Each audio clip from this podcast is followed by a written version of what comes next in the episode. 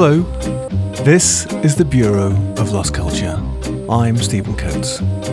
But where is the Bureau of Lost Culture? Well, we're mainly based here in Soho in London, but we do like to pack our belongings every now and again, get into the Bureau's mobile home and set off on search of lost and half remembered countercultural stories and oral testimonies from all over the place. It seems unlikely we will be able to go back to Russia for some time, sadly, or to the Ukraine, but we are planning various trips around these islands and across the Atlantic in the next year or so. In the meantime, you can investigate all our doings at bureauoflostculture.com, where you can sign up for our newsletter, contact us to make suggestions about who and what you would like us to investigate, and you can even support our wild endeavours if you choose to. We would very much appreciate that. For this episode, we are staying in London, but travelling north from Soho to a place that perhaps more than Soho, Kings Road or Ladbroke Grove, has retained its countercultural spirit Camden Town. It's also a place close to my heart, as it's the first place I lived in London when I arrived as a young immigrant. And our guide is our old friend, the writer and researcher Tom Bolton, perhaps best known for his wonderful books on London's lost rivers, but also the author of several other works on the city, including Camden Town Dreams of Another London. Welcome, Tom.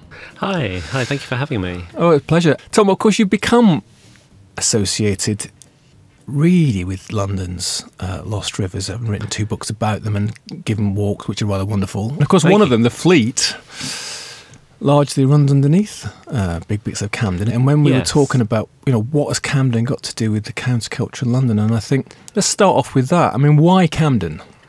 Well, I'm interested in parts of London that have somehow been ignored or not understood fully or not examined fully or appreciated. And that certainly includes lost rivers. I mean, they're literally buried. You can't see them. You have to go digging around in, in historical maps and elsewhere to get a sense of where they used to be. It doesn't, on the surface, sound so logical to apply that to Camden Town, which in some ways is really well known, but I think it's overlooked. I think it's a place that people take for granted and move on because it's had so much attention and coverage. And it's actually quite special to London, quite particular. It has real distinct character that tells you you're in Camden Town. I'm going to give you a couple of quotes from your own book. I thought these bookended Camden Town rather neatly, actually. You say, Camden Town can seem like the only place in London to be. Summer sunset on Camden Lock, groups leaning on the rails watching the barges, the Victorian labyrinth of the Lock Market squeezed into oddly shaped corners and hidden courtyards, the dome of the Roundhouse, going to come back to that, rising over the railway lines like a North London pantheon, pubs in every direction, each for a different tribe. Records, books, comic shops still, if you know where to look. The high street lined with folk art signs in the form of giant boots and facade crawling dragons, music in all directions from bands in the back rooms of pubs last redecorated in the 1970s to venues of choice for whoever's in town. Koko and the Jazz Cafe, Cecil Sharp House and the Green Note, the Fiddler's Elbow, London Irish Centre, Dingwalls, the Underworld beneath the World's End Pub, the Dublin Castle, Camden Assembly. All you need is within the compass of three stops on the Northern Line. The celebrated Camden Town, the famously obscure Mornington Crescent, and the elegant Art Nouveau Chalk Farm. Camden can also seem like the last place in London to be. I'll, I'll give you the next quote a bit later on, but that is a rather wonderful summation of the sunny uplands of Camden Town. Yeah. Which, by the way, if anybody's listening, I'm sure most people have heard of Camden Town. Obviously, if you live in London, if you're not in London, Camden Town is famous to a lot of people, tourists and young people in particular, for its markets, isn't it, Tom? But Yes. the way you described it then, I mean, it is that. It is that, isn't it? It's this wonderful kind of cornucopia of countercultural stuff. I think it's a place people come looking for something that they can't define, hoping something will happen. And often that's based around music, it's based around meeting like minded people, it's, it's about going somewhere different where everybody is exploring. And that could be amazing. And it's what you want from a city. I think hmm. what first interested me in, in Camden, before I ever came to London or came to Camden in particular, when I was young, was the idea there was this town, something Kentish Town as well, both of them. I thought, what is this? This stop on the tube map. I knew the tube map really well. What's this town? Is it something separate? Has it got its own its own kind of rules? I was going to ask you that because I never thought of it until I was looking at your book. And it's like, why is it Camden Town as though it's some sort of separate place inside the city? Well, I think it's just a way of distinguishing stations, really, because you've got mm. Camden Road as well. Right. Um, but it's it's not it's not something that's used in many London contexts. You've got Acton Town, which, although I have lived in Acton, doesn't really have quite the same um, presence. But you don't you don't have Lambeth Town or Hackney Town, do you? So I think it reflects to some extent the the feeling of this being a separate place. And Camden is is a bit of an island in some ways. It's surrounded by railways, canals. Um, Regent's Park all down one side, and the kind of you know really high end housing that goes with that, and then um, the railway that cuts that off from Camden, a real physical barrier. Mm. So in some ways it's a bit beleaguered. It's not like an ex- it's not an expansive neighbourhood. It's six streets effectively north south, all kind of um, pressed in together, it feels constrained.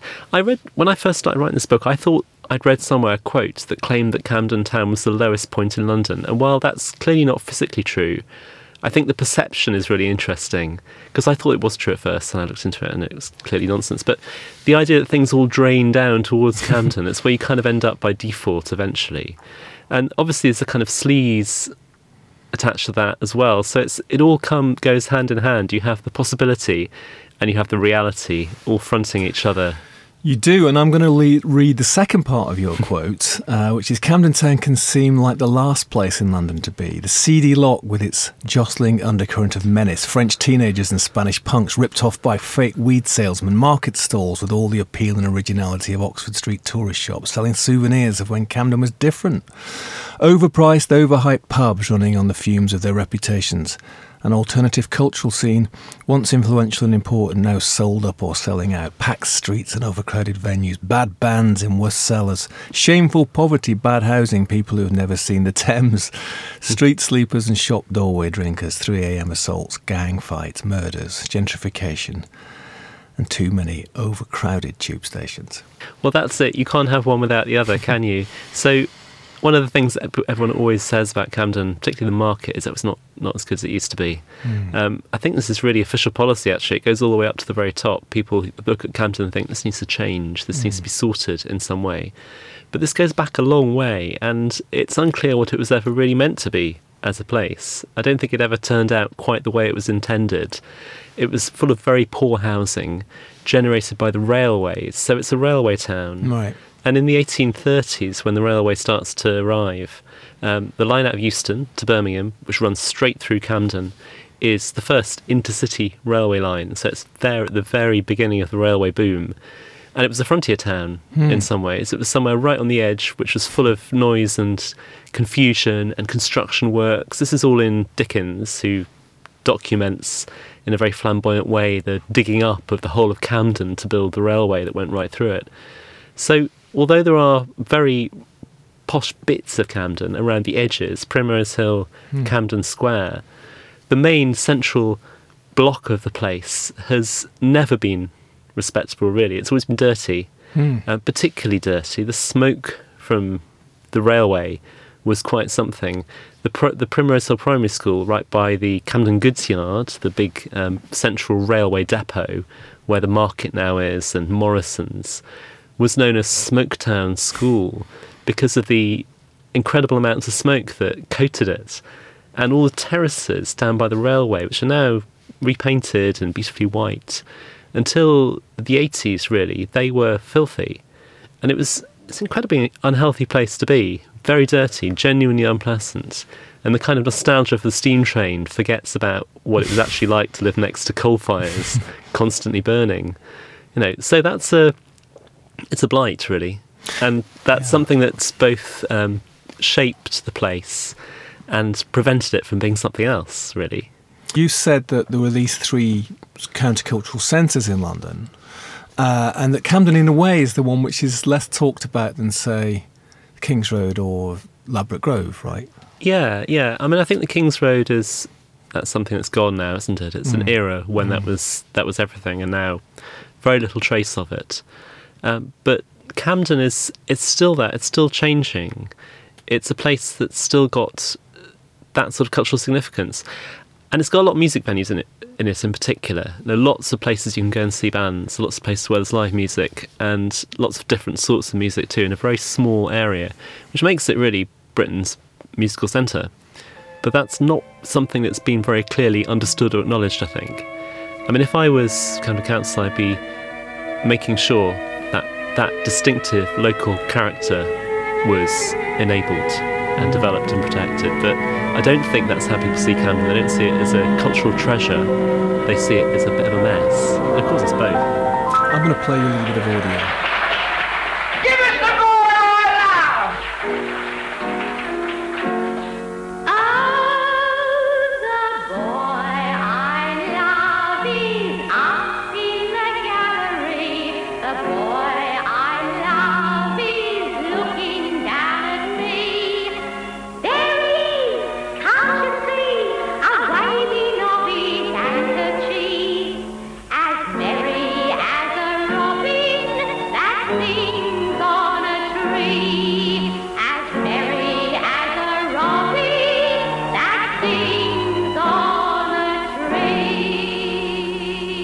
You recognise that? Yes, indeed. That's uh, Marie Lloyd. Yeah. Well, music hall mm-hmm. is something that was very much a Camden, a Camden thing. A musical, of course, was big everywhere um, in the early years of the 20th century until First World War, really, and a little bit afterwards.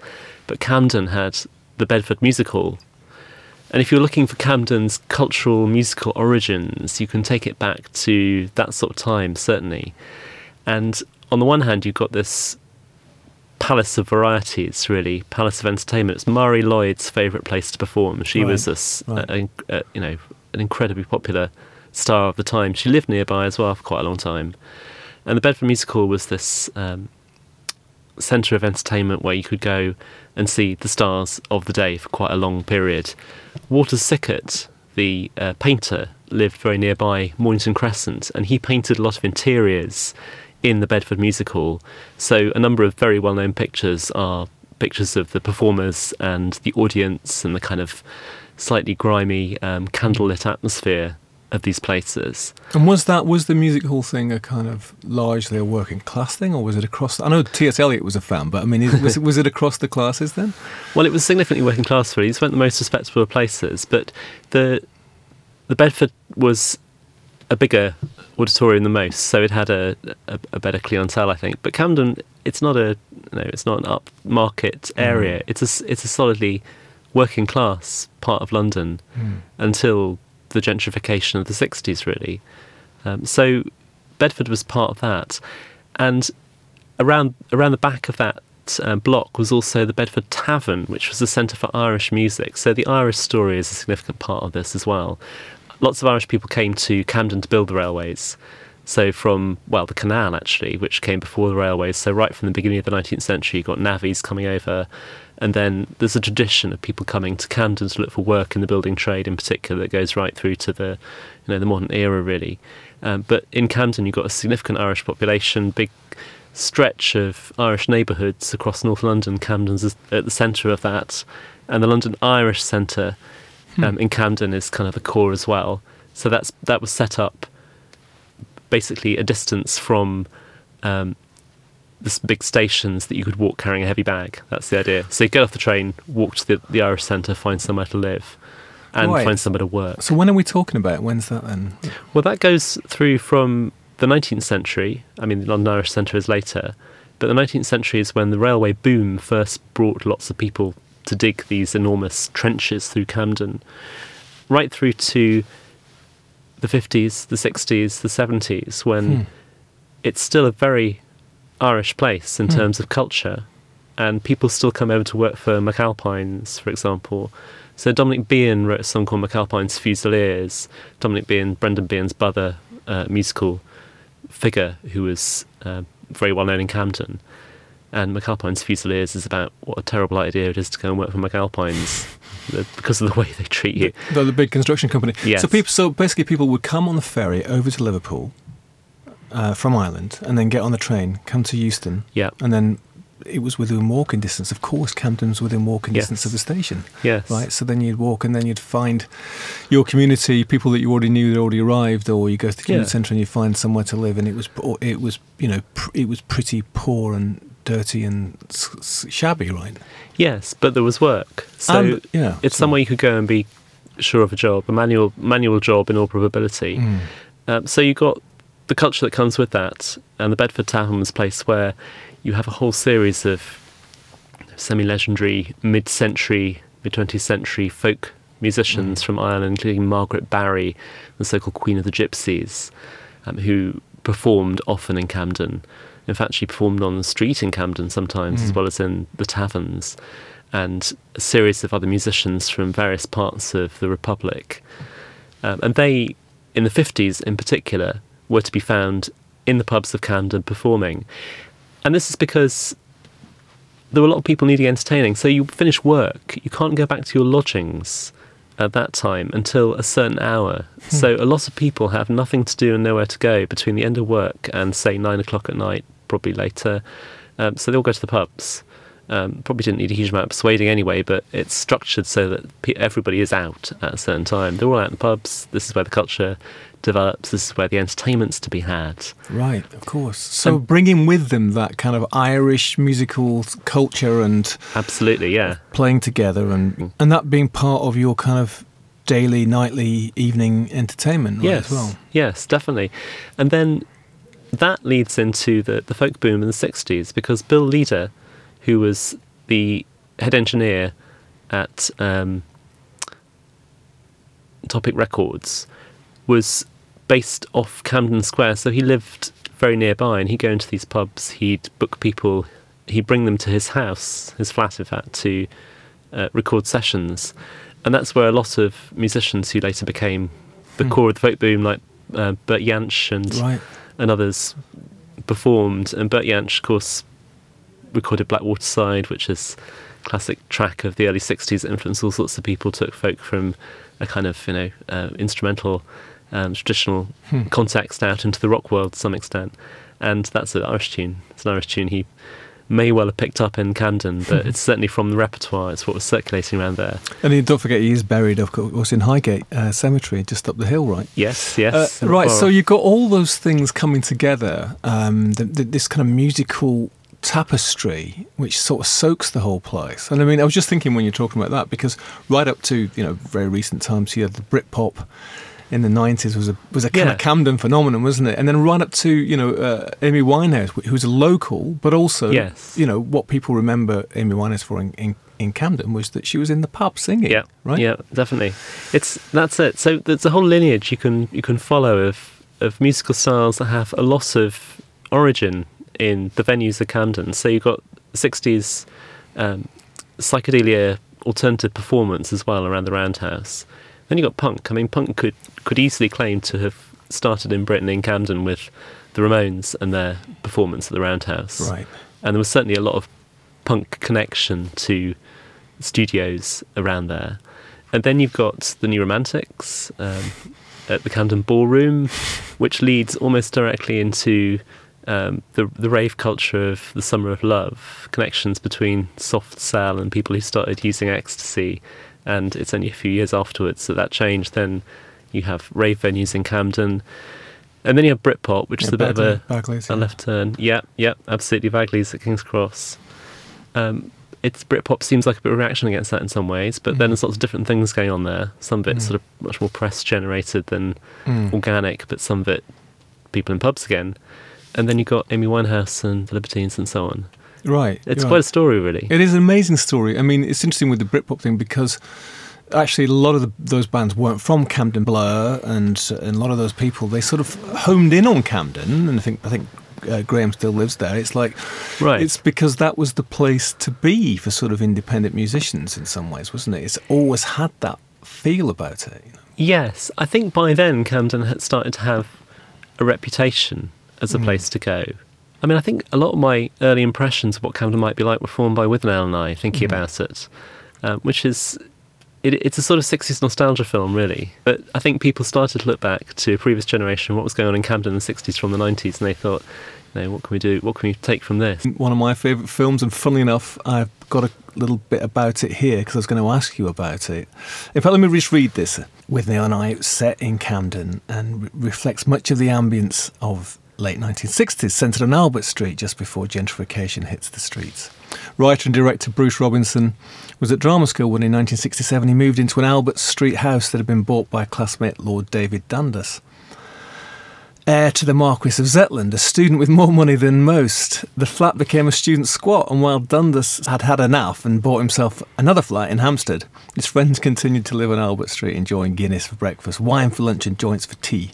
By 1969, only Robinson and fellow student Vivian and MacKerrell were left at Albert Street, their payments frozen, enduring a bitterly cold winter, living off pilchards, raisins, and turnips scavenged from the market their life on the margins portrayed in the opening scenes of Withnail and that's from your book. So, so that's it, isn't it? Actually, it was at, it's very much Camden, isn't it? And but th- there's something quite alluring about that, even though mm. it's about poverty.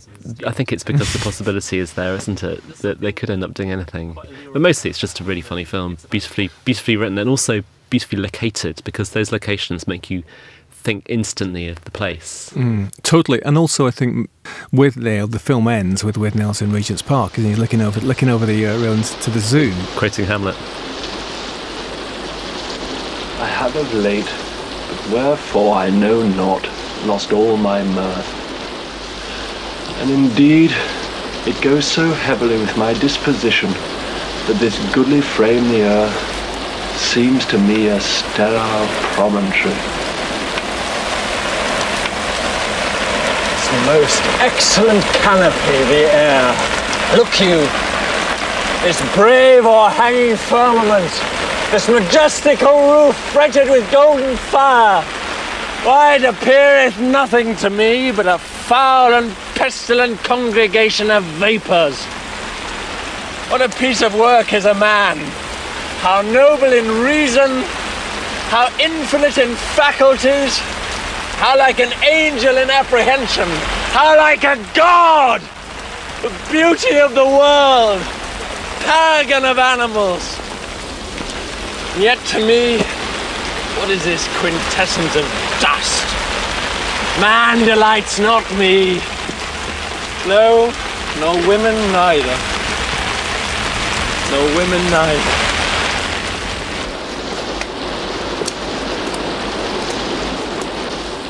I mean, Camden's where the home of the zoo, right? But also the market. Cecil Sharp House. Let's talk about that in terms of music and counterculture and folk and stuff. Right? Yeah. Well, Cecil Sharp House is perhaps not something that people think of immediately when they when they imagine Camden because it doesn't quite fit the template. It's not mm. sort of scuzzy. Mm. Um, it's it's if anything highly respectful. But I'm very fond of Cecil Sharp House. It's a it's a fake village hall built in the 1930s to help revive and promote the music that Cecil Sharp had been collecting. And it's an amazing building because it's a 1930s impression of what a mm. village hall should be. It's got this glass, well, it had this glass in the windows when it was first built, which was designed to let in health giving UV light, especially kind of um, patented. Right? Yeah, okay. 1930s um, technology. But as a place, it's it's got real atmosphere to it. And I've seen lots of great folk musicians play there because they all they all do if they can. Mm. It's the place it's the place to be in London. And mostly folk is associated with smaller venues. You know, any anywhere you can play basically. And people aren't fussy. They play in tiny tiny pub back rooms, and that's all part of the um, the significance of the scene, really, that it can do that. Um, but the Cecil Sharp House is the grand setting. It's like the Albert Hall for folk music. It right? is, yeah. yeah. But at the same time, when there's a gig going on, there's always going to be some people downstairs having a, a sword dancing class who'll be a bit grumpy with you for getting in their way. so it's not glamorous either. That is, it is also located in the posh bit, isn't it, of Camden? You know, towards the yeah. park, getting up towards Primrose Hill and, and, and the zoo, of course. Yeah, it is. It's it's poised on the divide where mm. Camden becomes something different, and Primrose mm. Hill's always been different. So Primrose Hill's right next to Camden, but it's actually quite separate because it's got the railway line running in between and it's quite quite hard to get directly from one to the other. You have to go up you know, one of two particular roads really. But Primrose Hill in the late 19th century, in the Booth surveys, poverty surveys of London, which documented the character of areas in a lot of detail, was described as an island and as being essentially a bit dull. so it's always had that reputation in relation to Camden, for better or for worse. It's quiet and residential. Camden's um, a bit volatile. You mention, um, in fact, the title of your book. Um, you know, it comes from a Blake quote, uh, the book Dreams of Another London. And the quote is Another England there I saw, another London with its tower. And there's another quote from Jerusalem which you put in there, which says, The fields from Islington to Marylebone, Marybone he calls it, the fields from Islington to Marybone to Primrose Hill and St. John's Wood were builded over with pillars of gold, and there Jerusalem's pillars stood. So Blake cited the new Jerusalem there, right? Yeah. That leads into this other aspects of Camden, this kind of esoteric uh, spiritualist Yes. stuff. I like the the way that um, Blake and others who've um, built a mythology around London have attached it to the places that you would perhaps least associate with that kind of level of significance. So Charles Stukeley, who was a amateur um, fictional archaeologist, effectively from late 18th century, thought that the Vale of Kings, um, which contained the burial sites of ancient uh, rulers of Britain, was was Vale Royal behind King's Cross. So between King's Cross and Camden, effectively. So the, these places, you know, often very overlooked, um, degraded landscapes, have a different character, and I think that applies to Camden too. That it's you have you have to be able to see in it what um, Mm. what you want to see, and you can. Um, it can be it can be what you want it to be, I think, and um, certainly Blake, you know, saw places that Hmm. people overlooked and that others didn't really value, Hmm. and saw them as something something different, something Well, special. probably, probably had some of his dark satanic mills, didn't it? When the kind of when all that smoke was pouring out, and it's still a Well- mythical place, isn't it? I mean, didn't um, J.K. Rowling didn't she cite um, the? Didn't, didn't you get onto the express train to Hogwarts from um, the mythical platform on King's Cross? Apparently, don't know. Yes, yes. Although, of course, that's you know that that's avoiding Camden, isn't it? It's Camden's a place you pass through quickly on the train, going Ah. somewhere else. So it's got that character of a place behind a station as well. And I think places behind stations are particularly interesting too. So you come out the front of King's Cross, St Pancras or Euston, and London is ahead of you. You walk Right, forward into. London, into Bloomsbury. You stride out of the exit and head into town. Whereas to get to Camden, you have to take a right and then kind of go around the back and get around the HS2 works Hmm. and then head up an extremely inhospitable road, Hansett Road or or Webshot Street, neither of them particularly attractive. And then you're not really at Camden anyway because it's somewhere else in between, and Mm. eventually you get there. So it's it's not the place you're immediately meant to go to. It's very interesting though that that's where um, arrivals from Ireland and elsewhere ended up. So they they didn't head straight into town. They turned around the back to go somewhere where they'd least be noticed potentially in terms of you know prices of Right. accommodation, but also general attention, um, Right. which may not have been that welcome. And in fact, Camden's been a bit of a bolt hole for various people trying to stay a bit off the radar, particularly Rimbaud and Verlaine, who spent time on Royal College Street. Jean Nicolas Arthur Rimbaud was a French poet known for his transgressive and surreal themes. He started writing at a very young age and excelled as a student, but abandoned his education to run away to Paris. A libertine and a restless soul, he engaged in a hectic and at times violent relationship with a fellow poet Paul Verlaine. He had sent Verlaine two letters in 1871. Verlaine was intrigued and replied, Come, dear great soul, we await you. We desire you. and Sent him a one way ticket to Paris. They began a brief and torrid affair, spiced by absinthe, opium, and hashish. Their stormy relationship brought them to London in September 1872, during which time Verlaine abandoned his wife and son. They lived in poverty in Bloomsbury and in Camden Town, scraping a living from teaching, as well as with an allowance from the indulgent mother of Verlaine. Rimbaud spent his days in the reading room of the British Museum, where heating, lighting, pens, and inks were free. But the relationship between the two poets grew bitter, and Verlaine abandoned Rimbaud in London to return to his wife.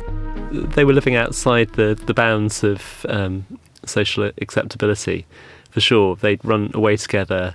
Um, you know, Rimbaud, young man, um, fiery and dangerous. Uh, Verlaine, respectable character with a wife. So running away with a, um, you know, hot young guy to live in another city in that time was very much, um, very much putting himself outside society. So the fact they ended up in Camden suggests you could be there and not be particularly conspicuous. The house that they lived in, very briefly, they lodged there, extremely tempestuous relationship. Um, kept cutting each other with knives for sort of general entertainment in the evenings, apparently. Um, that was, it wasn't a particularly pleasant part of Camden, I don't think. It, it, it's the wrong side of Camden in some ways. It's the bit that nobody goes down. They go down the high street, they don't go down Royal College Street. So lots of traffic, quite a lot of people kind of hanging around um, up to no good. That sort of feel to it. A bit less so now, but it does still feel on the margins. Mm. Um, and these two were here for a very, very short space of time. They couldn't stand each other really for any great length of time, but they um, they left this, this sort of lasting cultural impression. They sort of ran in, put a stamp on this obscure back street, and then then fled. Why to Camden, you know, of all places? But as, as you said Well- earlier, it was behind the station. It was so it's, you get there kind of quite easily, but also it's Yeah. out of sight. Wrong side as of the tracks, definitely. Wrong side of the tracks, out of sight. But also an immigrant um, history going back quite a long way. So there were Huguenots in the area, and in Old St Pancras churchyard behind the station, you've got a memorial to exiled Huguenots um, who were disinterred for the building of the railway, and their remains um, put together under this memorial. Hmm. And then you have Spaniards. So um, in the Napoleonic Wars, Napoleon invaded the peninsula, um, and Spaniards fled, and Spaniards ended up in London, which is not particularly well understood, I Wow. think. That connects to the Carreras cigarette factory. It's an amazing Art Deco building. that takes up an entire block at Mornington Crescent. It's Oh, of course. Huge Right, yeah, pseudo-Egyptian Yeah. thing. It's Mm. called Greater London House now. It's Yeah. got two enormous effigies of black cats sitting Amazing. at the entrance, and that's a Spanish cigarette company set up by um, emigres who'd who'd fled Spain uh, during the Napoleonic Wars. So there's there's descriptions at the time from um, Dickens, I think, of um, disconsolate Spaniards walking the streets of Camden Town smoking cigarettes. Hmm. They set up this um, this factory. It's incredibly successful. Black Cat cigarettes are very big in um, the interwar period. The, cig- the factory was enormous, employed 3,000 people.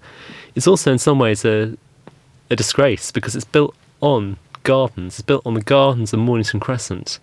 And people were absolutely horrified by this. So, you know, you have this lovely residential crescent with a green bit in the middle, and somebody built an enormous factory on it. And people were so annoyed that an Act of Parliament was put through protecting London parks and squares and stopping this from ever happening again. Right. But the fact it happened once, and you have this really unlikely, incredibly Mm. flamboyant building right in the centre of residential area is is brilliant, really. Yeah, it is a handsome building. You know, you mentioned uh, Old St Pancras, and I wanted to just drop in and can sort of, as we sort of circle towards the roundhouse, to sort of go, just go through esoteric Camden. Old St Pancras Church, of course, which is reputed to be on a prehistoric mound, isn't it? And then up on up on um, uh, in Primrose Hill and north of there, you've got Boudicca's tomb, Yeah. alleged Bronze Age mound. You've got the River Fleet underneath, and um, is it Yeah. sort of too much of a stretch to sort of uh, connect those with the sort of spiritualist, esoteric aspects of Camden Town? Pe- People are very keen to, to make these connections Mm. to aspects of the landscape and to, to spin a web around the place. The alternative culture in Camden has flourished on this amongst other aspects of the area. Mm. I think the you know the sort of imaginative archaeology of William Stukeley and others is mostly responsible for the way the landscape is seen around there. And there's always this story that Old St Pancras Church is the oldest site of Christian worship in the country, which is there's no real evidence that that's at all true. Um, but it's a nice idea. It feels right Mm. because it's so isolated, it's so central, Mm. yet feels completely separate. What it is really is an island by the Mm. um, by the River Fleet. The River Fleet's buried under the railway line that leads into King's Cross. The riverside areas, as London began to industrialise, became quickly not very nice. No sewage Mm. system, rivers became very polluted, sources of disease, um, general dampness. And this is actually where Dickens lived. So Dickens' family lived on Bayham Place Hmm. in a house that was it was only demolished in 1910, which I suppose is quite a long time ago, really. But it's it's just within sort of touching distance of um, you know documentation, photography, and everything else. But that was an extremely poor part of town. It was described as potentially the worst housing in London at the time. Dickens' family were very poor, but it was also separate. So so when they moved in there in the 1820s, it was a walk from a village into town to get to work. So his father worked at Somerset House, and he walked across the fields from Camden to get to Somerset House along the river. And it's only when the railway came 10 years later that suddenly Camden's connected Right. to the rest of London and stops being a village and starts being you know, an, a fast changing uh, place, no longer a suburb. And for listeners who want to know more about the fleet, check out Tom's books, Lost Rivers. Um, you mentioned then Dickens and sort of, you know, 19th century, and I want to sort of fast forward a little bit um, because, of course, Camden is also associated with various other writers and thinkers. H.G. Wells, right? Yeah. Primrose Hill um, is the place where the Martians are defeated finally in War of It the Worlds, right? Uh, And, the uh, Martians' war machines are um, potentially in, informed, inspired by the by the railways at Camden, by the, the, the you know the smoke and the noise at night and the light and the the dominance of heavy machinery. Right. And then you also have Bram Stoker there later, right? And then uh, moving further on, um, uh, Yeats, Aleister Crowley, and then right up to you know Ted Hughes, Sylvia Plath. You've got all these all, all these associations with, with Camden as well. And there's this spiritualist thing. I, never knew about it until I read your book about this Rochester Square Spiritualist Temple. Well, I think those those spiritualist churches were an extremely common sight um, and have gradually faded away. I think what's amazing is that they're not all they haven't all long since vanished. So spiritualism had this um, boom at the turn of the 19th, 20th centuries, which was really boosted by the First World War. I mean, it's kind of awful really to think about it, but people were desperate to get in touch with the dead because so many had suddenly Right. died, including Arthur Conan Doyle, who'd Mm. um, lost his son. So he was he he was involved with this movement, but so were many others. Lots of people very respectable got into spiritualism, and spiritualist churches thrived on that. Um, the one on Rochester Square is no longer operational, as far as I can tell. As in, they're no longer contacting the dead, or Well, uh, n- probably probably not that either. No. I've got to tell you my story actually then, because of course when Oh, I first came to London, I came to Camden. You know, Yeah. like all those people you're talking about, it was affordable then. You know, that that time, just about. But I mean, I moved into a flat, and um, which maybe this gives a flavour of all the stuff you've been talking about. I moved into a flat, quite a, quite a nice flat, but it, it, uh, quite a nice house, but a sort of scuzzy flat. I was sharing with a couple of friends, and um, in the house next door there was a famous actor. Oh, He had the whole house. And on the other side there was a famous pop star. Who had the whole house. yeah. And downstairs, there was a girl who made dirty phone calls for a living. uh, and I remember thinking, I'm never leaving London. This is it. You know, I'm from a sort of small town in the north of England. It's like, I'm not leaving. This is London. Right. And it had all that stuff. And you could get up at sort of with nail time on a Saturday and go to the market. And it was like, what else would you like? I come from a small town in the Midlands, and I have the same feelings about London ever since I got here. But I wasn't living in Camden, and if I had been, I'd have, I'd have been, I'd been loving it. I'm sure, because it has, it's got enormous potential for freedom. Mm. I think, um, freedom across whatever kind of context you want to put put on it. And I think that's why it's important to London that there are these places. And you think, oh well, if this isn't Camden, there's somewhere else. But there isn't anywhere like that that has that those associations, those connections. So I think it's culturally very important. And I have a feeling that the state of Camden is a bit of a barometer Hmm. for the state of the capital as a whole. I think also something else has happened, isn't it? Which is that the east of London has become a mecca for a lot of young people arriving here. I mean, Yeah. I- I've noticed, you know, that you know lots of young people now what either do or would like to live, work, and go out entirely in East London. You know, in Hackney and Dalston. In Shoreditch, obviously, in Hoxton, you know, Yeah. and, and that the centre of gravity somewhat has moved, uh, and maybe that's affected places like Camden and Portobello too, which have sort of a bit, bit more stuck in time. But I mean, I went up to the market, uh, you know, month ago, and it was interesting. On the bridge, you know, there were three, I think, probably Spanish goth slash punks. Good. Uh, you know, the guy, the guy was there with a massive Mohican uh, and lots of piercings and stuff. And Yeah. you know, they were sm- they were smoking and drinking beer from cans. I went up a couple of days later. They were still there. I mean, they obviously obviously been home since or been somewhere since. But what were they doing Possibly. there? They were promenading. Yeah. They were just being countercultural in their own way, right? And it, you know, and that's still that feels like Camden to me. You know, you, you punks and goths will go there to either get a Yeah. tattoo or buy some gear. I think that's it. I think it's a bit more niche probably, and Mm. certainly I'm in Slimelight as well, which is not too far away. There's there's goth nights nearby, so I think it's more of a kind of particular tribes venue. But Mm. the fact that people go there and it's incredibly popular and still Mm. very full is obviously a sign that it's a success in, in many ways. Mm. Like the second most visited place in London on um, international tourism measures. Okay, the 70s, the market was um, a craft market really, Mm. full of makers and artisans. And the reason it was like that is because the market was on the route of the projected uh, London uh, motorway box, Ringway 1. So an incredible amount of destruction Mm. was planned really for demolition all the way through to the centre of Camden to put an elevated motorway in. Unfortunately, it never happened. I mean, that would have essentially that would have taken out all the town centres in in um, Zone One and most of them in Zone Two, I think. Mm. So it's it, ha- it had this kind of terrifying apocalyptic future planned for it. But in the meantime, nobody wanted the spaces. They didn't want the buildings by the market, by the by the uh, canal, um, which are now the market. They didn't want a lot of other buildings in London too. So there was this kind of hiatus when things sort of moved in and started to to happen, and that's when um, Dingwalls became a venue, and when people sta- started making things in the market. And the lock and the stables and the market's just spread and spread and spread. It's amazing going there now. It's got even bigger. You know, it just keeps keeps sort of spreading up towards uh, Chalk Farm, right? absolutely enormous. If you walk from um, the bottom of the market all the way up to Chalk Farm Road, you've got this long wall along one side of the road. It's the wall of the market, which is built up behind it using ashes and tunnel spoil. So it's the, the level of the market is much higher than the road, Chalk Farm Road next to it. And then behind that, you've got this vast space, um, and that's that shows you the dominance of the railways over Camden.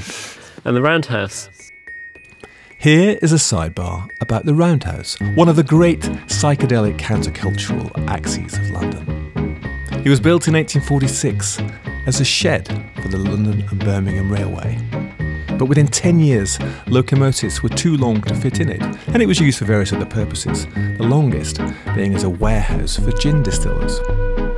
Abandoned and empty at various times, in 1964, it was transferred to Centre 42, which prepared a scheme to convert it into a permanent cultural centre. In 1966, it became an arts venue. The opening concert, an all night rave, where Soft Machine and Pink Floyd appeared, was also the launch of the underground newspaper International Times. In the next year, it hosted the Dialectics of Liberation with R.D. Laing, Herbert Marcuse, and Allen Ginsberg. It became a centre for underground music events, including the club Middle Earth and Implosion.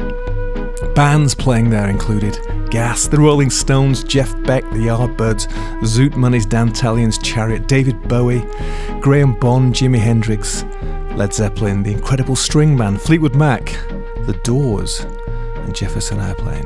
Later, The Ramones, The Clash, The Jam, Elvis Costello, Otis Redding, and Motorhead. The Greater London Council passed the building to Camden in 1983, and various attempts were made to establish it as a black arts centre but it was closed due to lack of funds. During this time, on New Year's Eve 1991, Spiral Tribe held a week long party during which the generators cut out, so power had to be sourced from the nearby British Rail train lines.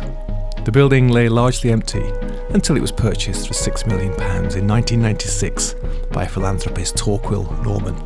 After renovation, it reopened in June 2006 and remains a rather nice venue for great musical events. So it's best known, I suppose, for um, the UFO Club, which was moved there really only briefly. I think it was only run at the Roundhouse for eight eight weekends, um, but it, it left an enormous cultural mark beyond that. So the UFO Club was um, the '60s psychedelic club of choice. Happenings like it was kind of music, food. Yeah, Visual visuals, arts. the the Boyle family's um, slides. Um, Yeah, You know, poetry, happenings, drugs, drugs, the whole thing, right? yeah, indeed. And they were meeting in a basement on Tottenham Court Road, and they were closed by the police. So apparently, um, the, well, I don't think the police really understood what was going on, but they went in and and saw people apparently smoking joss sticks, as they put it, and there was a weird smell around of incense. And on that basis, they closed the club. Which I mean, I'm not sure didn't smell right. I'm not sure if it was just their terminology that was wrong, or whether they thought that incense was a drug or what. I don't know, but it's clearly some a bit of a barrier there. Um, but they moved to the Roundhouse, um, although this didn't turn out very well because it was a uh, like most big '60s events, it was a, extremely badly organised and a bit of a disaster on one level. So it's Michael Hoppy Hopkins and um, Joe Boyd. They ran it together, but um, Hoppy Hopkins was uh, jailed for possession of cannabis in a kind of test case strike back against the counterculture. So he was out of the picture and it all went off the rails pretty quickly. It was the kind of event where um, you you might find Paul McCartney there, Carnival of Light, um, which he attended in disguise, supposedly. All sorts of people who basically come there specifically. So Camden became full of hippies.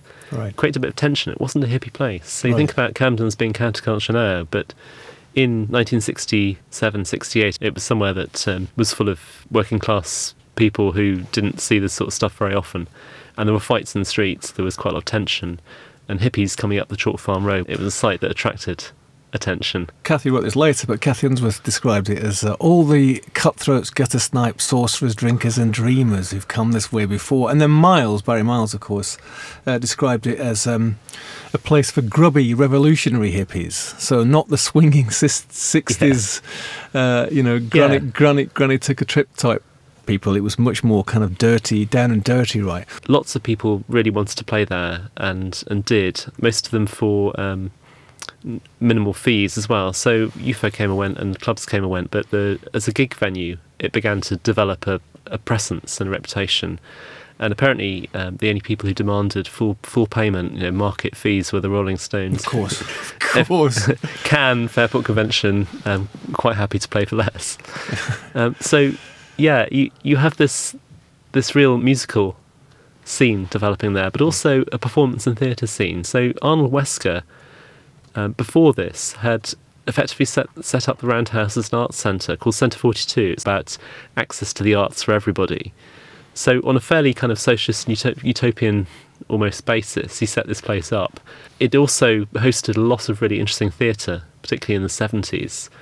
Um, so that included things like um, Peter Brook's Midsummer Night's Dream, which was done on trapezes, psychedelic clothing, white box, messy, but um, was apparently very memorable. And you have people like the Living Theatre who were, um, I think they tried to levitate at the end of many of their performances. Yeah, you mentioned that. Yeah, or, or I think this didn't start off by sitting down in silence for half an hour trying to levitate. And in fact, levitation seems to feature quite a lot. So th- there's a, an event there called the International Dialectics Convention. It involved people like Stokely, Car- Stokely Carmichael, Black Panther leader speaking, um, Ginsberg, um, many other intellectuals of the of, of the era um, all turned up to this event.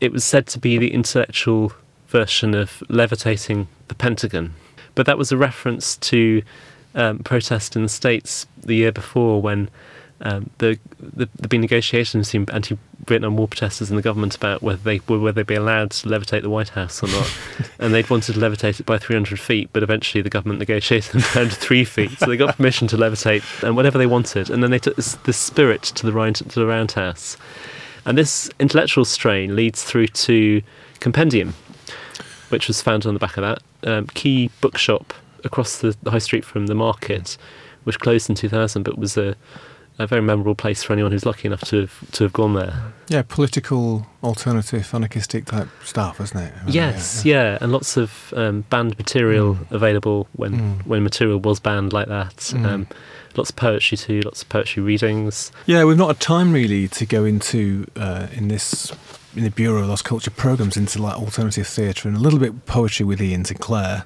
And the other thing, of course, which you haven't even had time to mention today is this politics. I mean, Camden's been quite a political place. Camden Council used to be quite political, didn't it? I mean, Karl Marx lived there for a while. He's buried up. He's buried up the road too, isn't he? Just not far from Butt Yanch Well, in Engels- Highgate Cemetery. Engels. Engels lived nearby as well, and you have a number of um, significant figures from the 60s and 70s too. So Ruth First and um, Joe Slovo lived in exile from apartheid Africa in Camden, and you have a number of other leaders um, of anti-colonial movements who spent time in, in Camden. So even after the war, it was still a place to to retreat to potentially. I think that's what gives it its intrigue. You know, the fact that so it it is a small place. You look at the map, you think that's not much, not much to Camden. There aren't many streets, but when you start to chart what's happened, who's been there, who's lived there, who's spent time in these places, what goes on there, and what still goes on there, it's an incredible concentration of personalities and ideas and places. And I, you know, I, I think Soho has that has that kind of feel to it as well in a different way.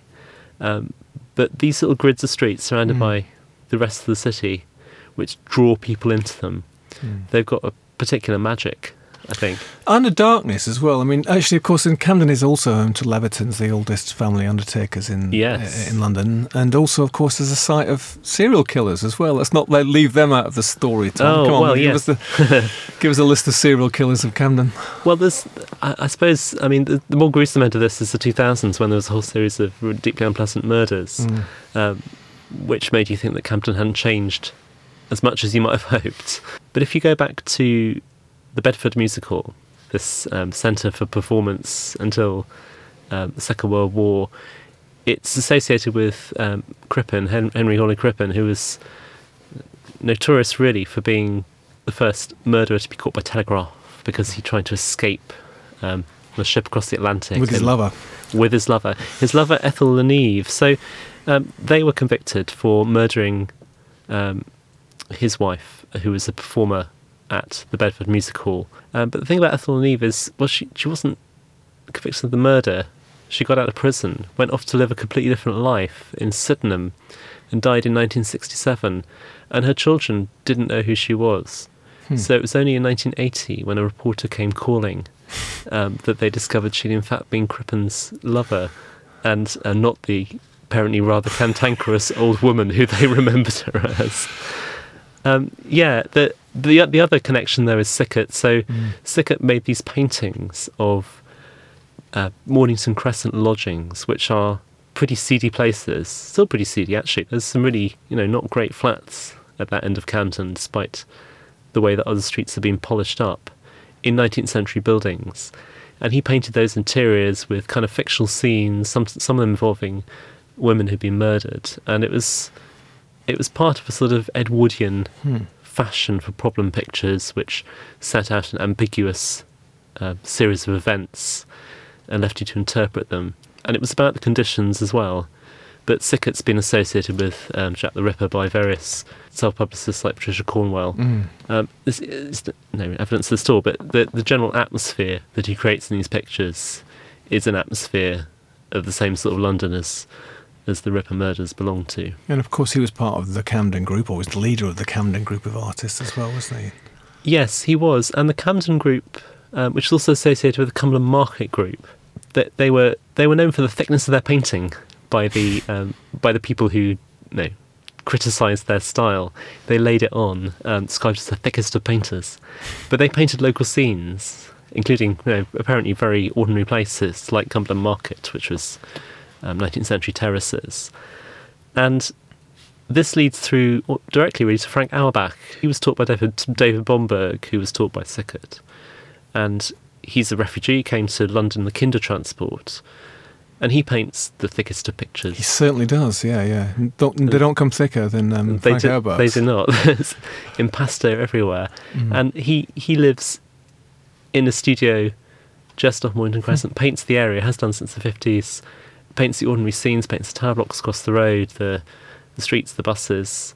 Um, and he's he's said to be Britain's, Britain's greatest living painter. I mean, you know, a character who is deeply associated with the place because that's what he paints, that's where he lives, that's where he spends almost all his time. Um, and he's sort of the spirit of Mornington Crescent in some way. We were talking about gentrification, and gentrification is very associated with Camden. So this is people moving into previously dilapidated um, large houses that need work um, in places where they've been overlooked because people moved out of the city mostly because of the war. But in Camden, it's very much associated with the cultural elite. That it goes back further actually than the than other aspects of the counterculture in the place because the Mm. arrival of these people changed the tone. Mm, Of course, but that's isn't that always the way with gentrification? I mean, Yeah. what, what happened in Shoreditch. I mean, it's the same thing, isn't it? Basically, you've got an area which is down and out, a bit scuzzy, um, you know, maybe in, in slightly industrial in, in flavour. The first people who move in are the artists or artistic types. Yeah. Why? Because it's cheap, right? Oh yeah, no, indeed. They, they, they move in. There's often a bit of resistance from the locals. These kind of weirdos, hippies, bohemians, Yeah. types moving in, but they usually sort of settle down quite comfortably next to each other because they're sort of maybe on the same economic sort of level, haven't they? And then what happens when a place becomes arty? Is guess what? Of course, then the you know people who want who are not artists themselves or writers or whatever, but want to be associated with them. They like the vibe of it. They move in. Of course, they're from a slightly higher higher economic class, and then Absolutely. shops. Different types of shops start to open, different types of cafes start to open, Yeah. bars start to open, and then before you know it, the next people who move in is the estate agents. I mean, isn't that happened time Yeah. and time again? Well, that's like- certainly the that's the modern um, process of, of change in, in cities, definitely. And actually, this links to Withnail and I because, of course, you've got um, Danny, the the dealer, um, complaining about they're selling hippie wigs in Woolworths, man. It's like that. This is the end of was it the end of the greatest decade in human history? Or Yes. something he describes it as. and that's happening simultaneously with what we think as the greatest decade. you know, it's not. This isn't happening um, after it's all finished. It's happening at the height of. Um, Of psychedelia in the sixties, all hmm. simultaneously going on. It's already been commodified and it's being sold back to us as like a as a parody of itself. Well, there we have it. So you can still go to the Roundhouse. It's still, you know, I went to a show there recently. It's, it's become a kind of respectable gig venue. It's very nice still Yes. to go there, and of course, Camden's fun to go there. You know, it's then to wander through the markets. You can still find a bargain, and I'm not writing Camden off. This is the hmm. thing. So I think it's it's been all these things simultaneously all the hmm. way through. So I think probably if you'd gone there in 1967 and expected to find the things that we want to talk about now and remember, you'd have found them, and you'd have found other stuff that mm. hasn't featured because it just wasn't as interesting. There is a sense that this is a place that people are coming to to make something happen still, which is the most important thing. That people want to be there, they want to spend time there, and once they start doing that, things start to go on. and as a friend of mine said, if you can't change anything else, have a tattoo. Got an awful lot of tattoo parlours there. I noticed when I was up there last. But Oh, and there's also um, the the street art of Camden. I didn't Yeah. mention that. So I think the the bit of the high road that leads from the tube station up to the market is almost unique in Britain, and it's got these um, bespoke sculptures on the upper stories of shops advertising what they sell. This is a direct throwback to the pre-literacy era. So if you look at collections of folk art, they often have shop signs that have been saved from the early 19th century, the 18th century. A massive pair of boots to signify a boot shop, massive pair of spectacles to hang over your your um, spectacle. This in Camden. yeah, if you're coming, so if you're coming from you know Kazakhstan and you've heard about Camden and you come there, you know where to get your trainers because there's a gigantic Pair of Converse. on the- Converse outside the shop, right? But these are always changing. They're made by Mm. um, a particular local artist, and it, who's who's you know been supplying these shops for, for years. But it's not a static kind of listed selection of, of sculptures. It's folk art. It really is. It changes all the time. You go back there, and it's half of them are gone. They've been replaced by something else. Um, but I find that fascinating because it's a that that gives that part of the the high street a really particular atmosphere. Actually, makes it feel like somewhere different where things aren't quite the way you expect them to be. so there it is. It's still going on. The countercultural life of Camden Town. Thanks very much, Tom. Thank you very much. That was that was great. Appreciate being asked to talk about these things. Thanks to Tom for that terrific wander through the life and countercultural times of Camden Town. I'll put a link to Tom's work in the show notes, of course. Thanks to you for coming with us on the wander. Don't forget, you can wander through more of our work at bureauoflostculture.com or be in touch, bureauoflostculture at gmail.com. We love to hear from friends. See you, hear you next time for more tales from the underground, tales from the other side, from the upside down. This episode was sponsored by the artist known as The Real Tuesday Weld, www.tuesdayweld.com. Here is their track, At the House of the Clerkenwell Kid, from the album The Return of the Clerkenwell Kid.